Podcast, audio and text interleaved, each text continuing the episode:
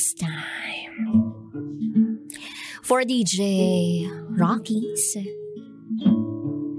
Secret Files.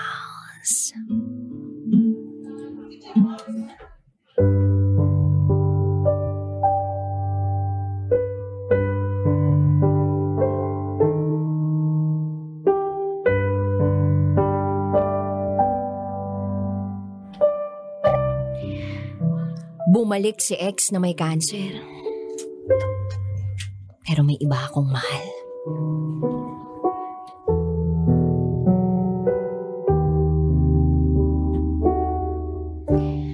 Hi, DJ Rocky. Aksidente kong napanood ang programa mo sa YouTube.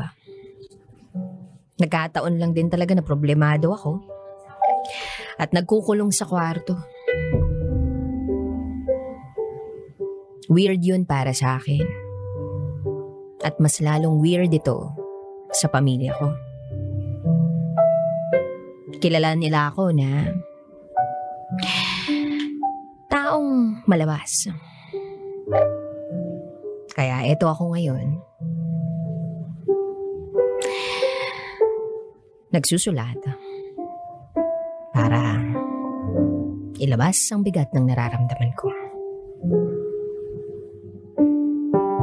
Itago mo ako sa pangalang Joey. 29 years old from Manila. At ito, ang aking secret file.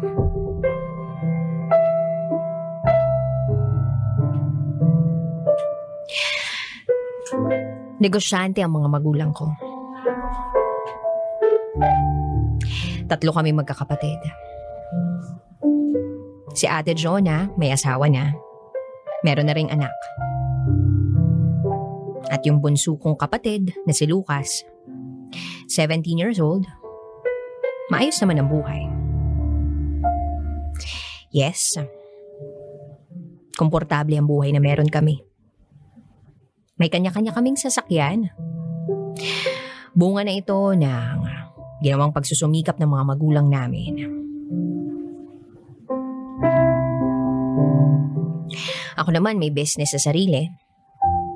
And not to mention na, na sa edad ko to, eh, masasabi kong kaya ko na magpamilya. Pero hindi ko pa nahahanap si Miss Right. Aminado akong pasaway ako. Pagdating sa chicks, pero stable naman sa buhay na hindi umaasa sa mga magulang.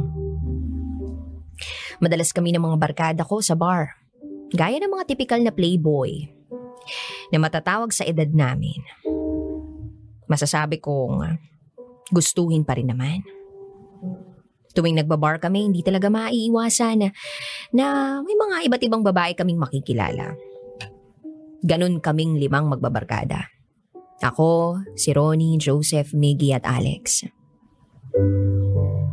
Pero, isang araw, magbabago pala yung buhay ko.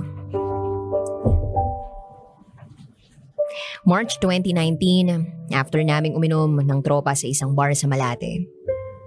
Dumiretso kami sa convenience store malapit doon para bumili ng ah, proteksyon bago aksyon. Alam niyo na. Nakakatawa kasi sabay-sabay kaming mag-check-in kasama ang mga bagong babaeng kakikilala lang namin sa bar. Si Ronnie na ang pinagbayad namin sa cashier. Then nung kumuha ako ng beer and can, kasi medyo butin pa ako, ako na rin yung late na lumabas, saktong palabas na ako, may babae namang papasok ng convenience store na nagmamadali.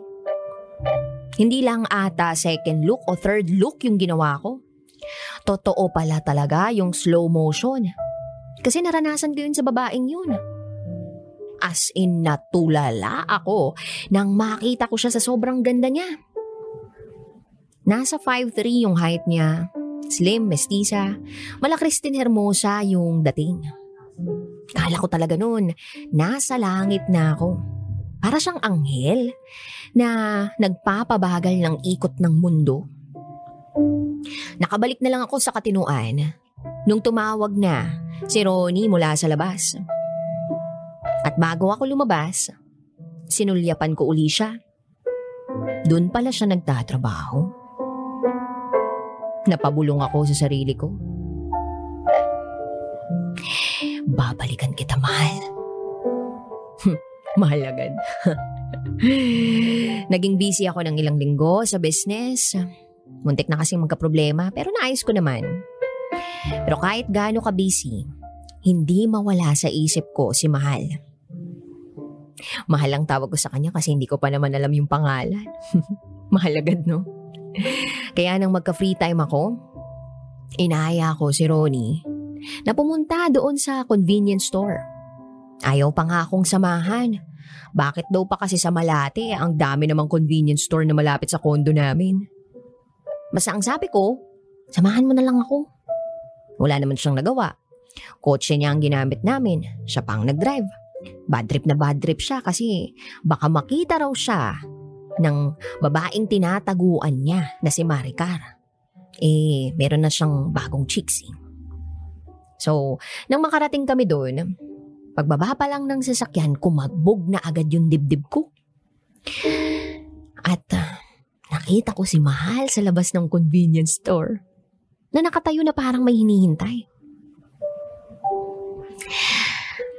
Akala ko lang pala may hinihintay pero habang papalapit kami, mas nakikita kong tumutulo ang mga luha niya.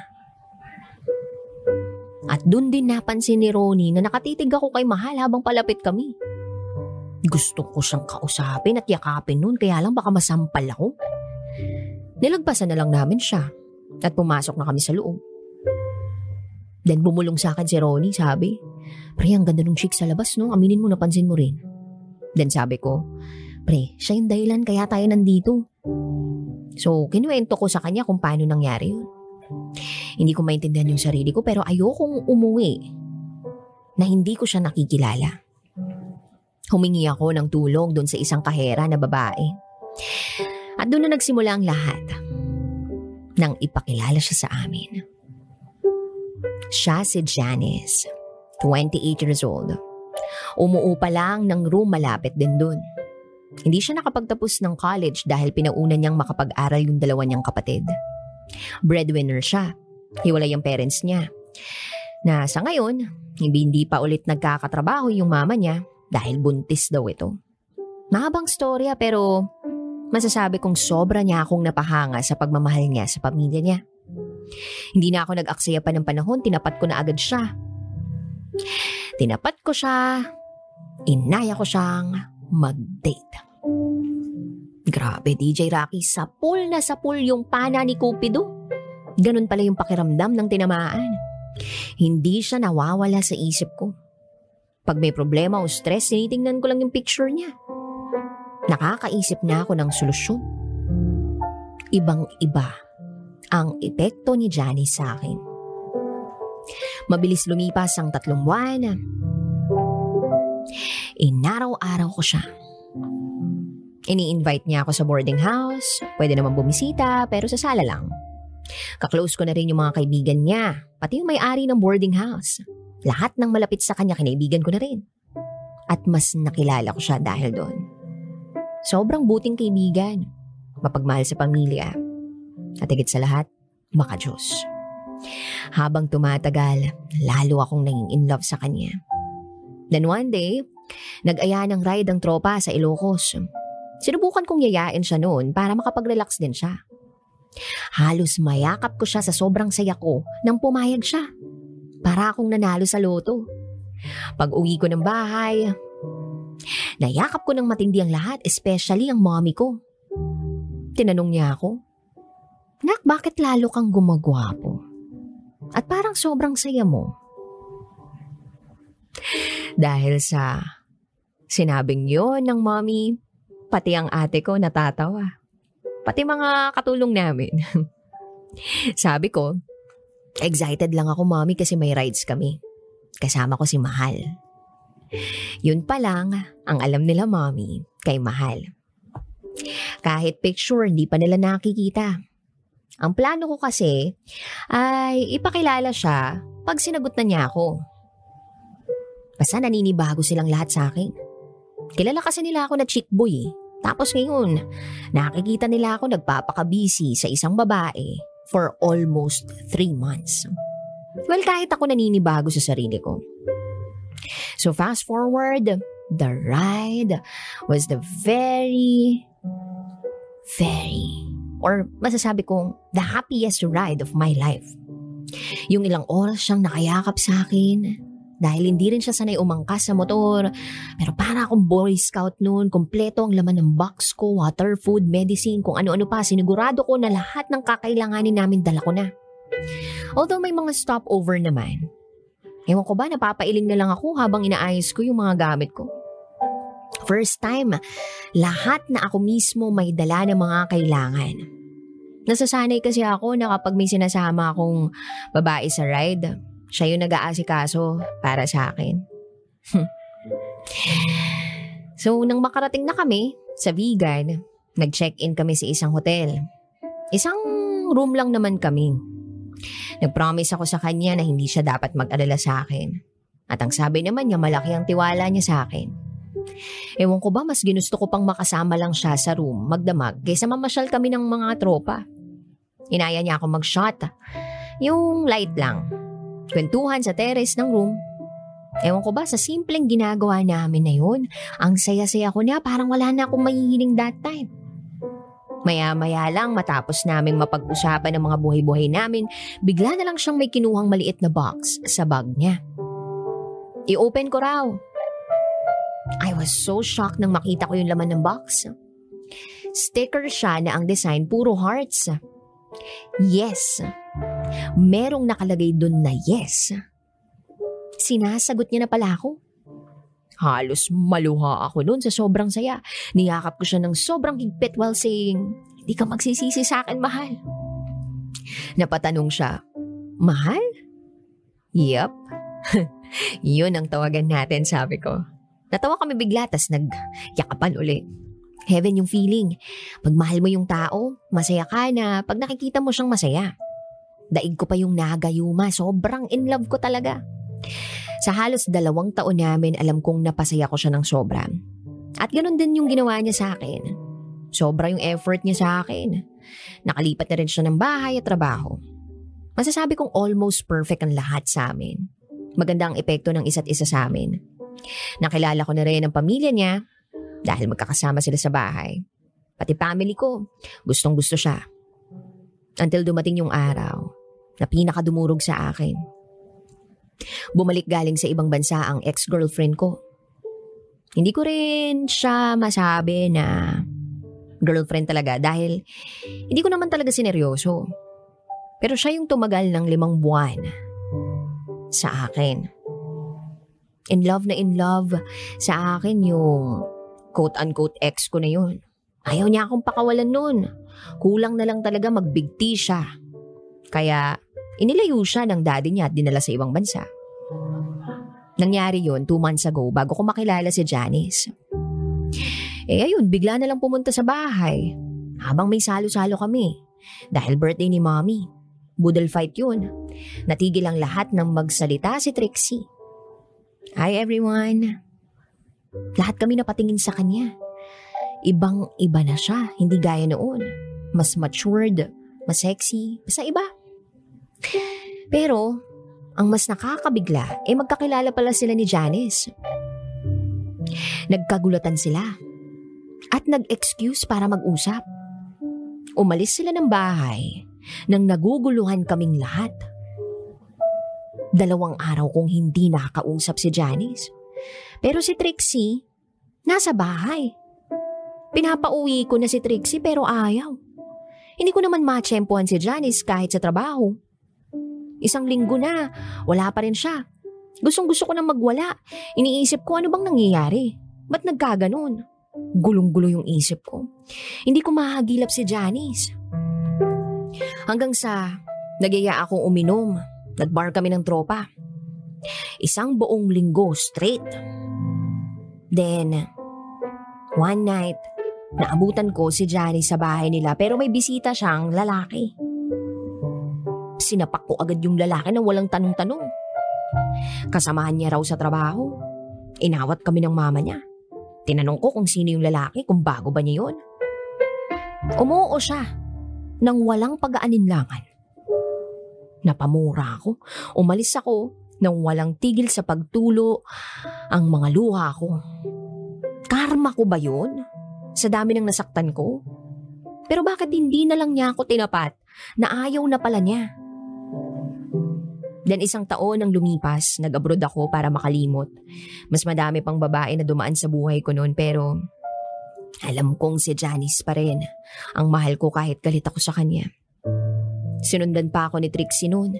Hindi siya sumuko sa akin. Kahit alam niya na iba-ibang babae na naman yung pinaiiyak ko. Wala akong direksyon noon. Napauwi na lang kami ng Pinas nang malaman kong may sakit pala si Trixie. Breast cancer at stage 4 na. Wala na kaming nagawa noon. Hiniling na lang niya na umuwi na kami ng Pinas. Tinulungan namin siya ng family ko. Nakiusap din ang family niya dahil ang hiling daw ni Trixie ay makasama ako hanggang sa huling araw ng buhay nito. At bago tuluyang mawala si Trixie, inamin niya sa akin ang pinakamasakit Nakatotohanan. Stepsister pala niya, si Janice. Nung time na nagkita uli sila sa bahay namin. At uh, nag-usap. Inamin niya kay Janice lahat. Pati tungkol sa sakit niya. Hiniling ni Trixie na ipaubaya na ako sa kanya kahit sa huling araw ng buhay niya. At hindi totoong boyfriend ni Janice yung naabutan ko sa bahay nila. Ginawa lahat ni Janice ang pagsasakripisyo para sa kahilingan ng kapatid niya. Nabasa ko rin ang ibang convo nila sa messenger. Napasuntok ako sa pader no. Iyak nang iyak si Trixie. At nanghihingi ng kapatawaran.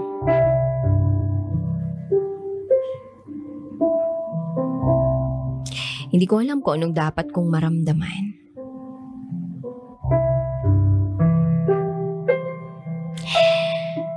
Isang buwan ang lumipas. Mula nang nawala si Trixie. Nagkasalubong kami ni Janice. Gustong gusto ko siyang yakapin ng sobrang higpit. Pero pinigilan ko ang sarili ko. Nagsorry siya sa akin. Hindi ko alam kung anong dapat kong gawin eh mahal na mahal ko pa rin siya. Pero natatakot na ako. Natatakot akong masaktan ulit. I need advice, DJ Rocky. Hanggang dito na lang po muna. Muli, ako si Joey. At ito, ang aking secret file.